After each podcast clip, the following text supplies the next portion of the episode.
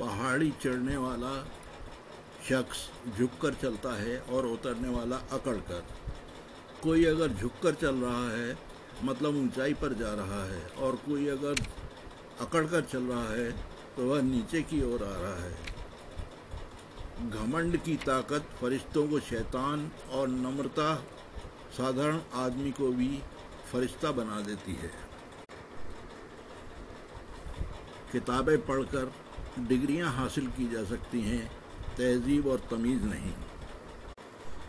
उन माँ बाप से पूछिए जिन्होंने लाखों रुपए खर्च करके बच्चों को तालीम दी, लेकिन वो तहजीब साथ में नहीं दे पाए। बच्चे बर्बाद होते चले गए। आजकल माँ बाप बड़े फख्र से कहते हैं कि हमारे बच्चे विदेश में हैं।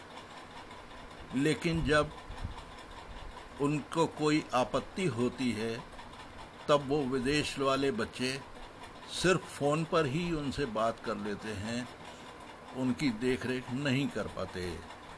तब उन्हें बच्चों की कमी महसूस होती है जिन्हें उन्होंने अपने पास रखकर अपना खून पसीना एक कर कर पढ़ाया लिखाया था।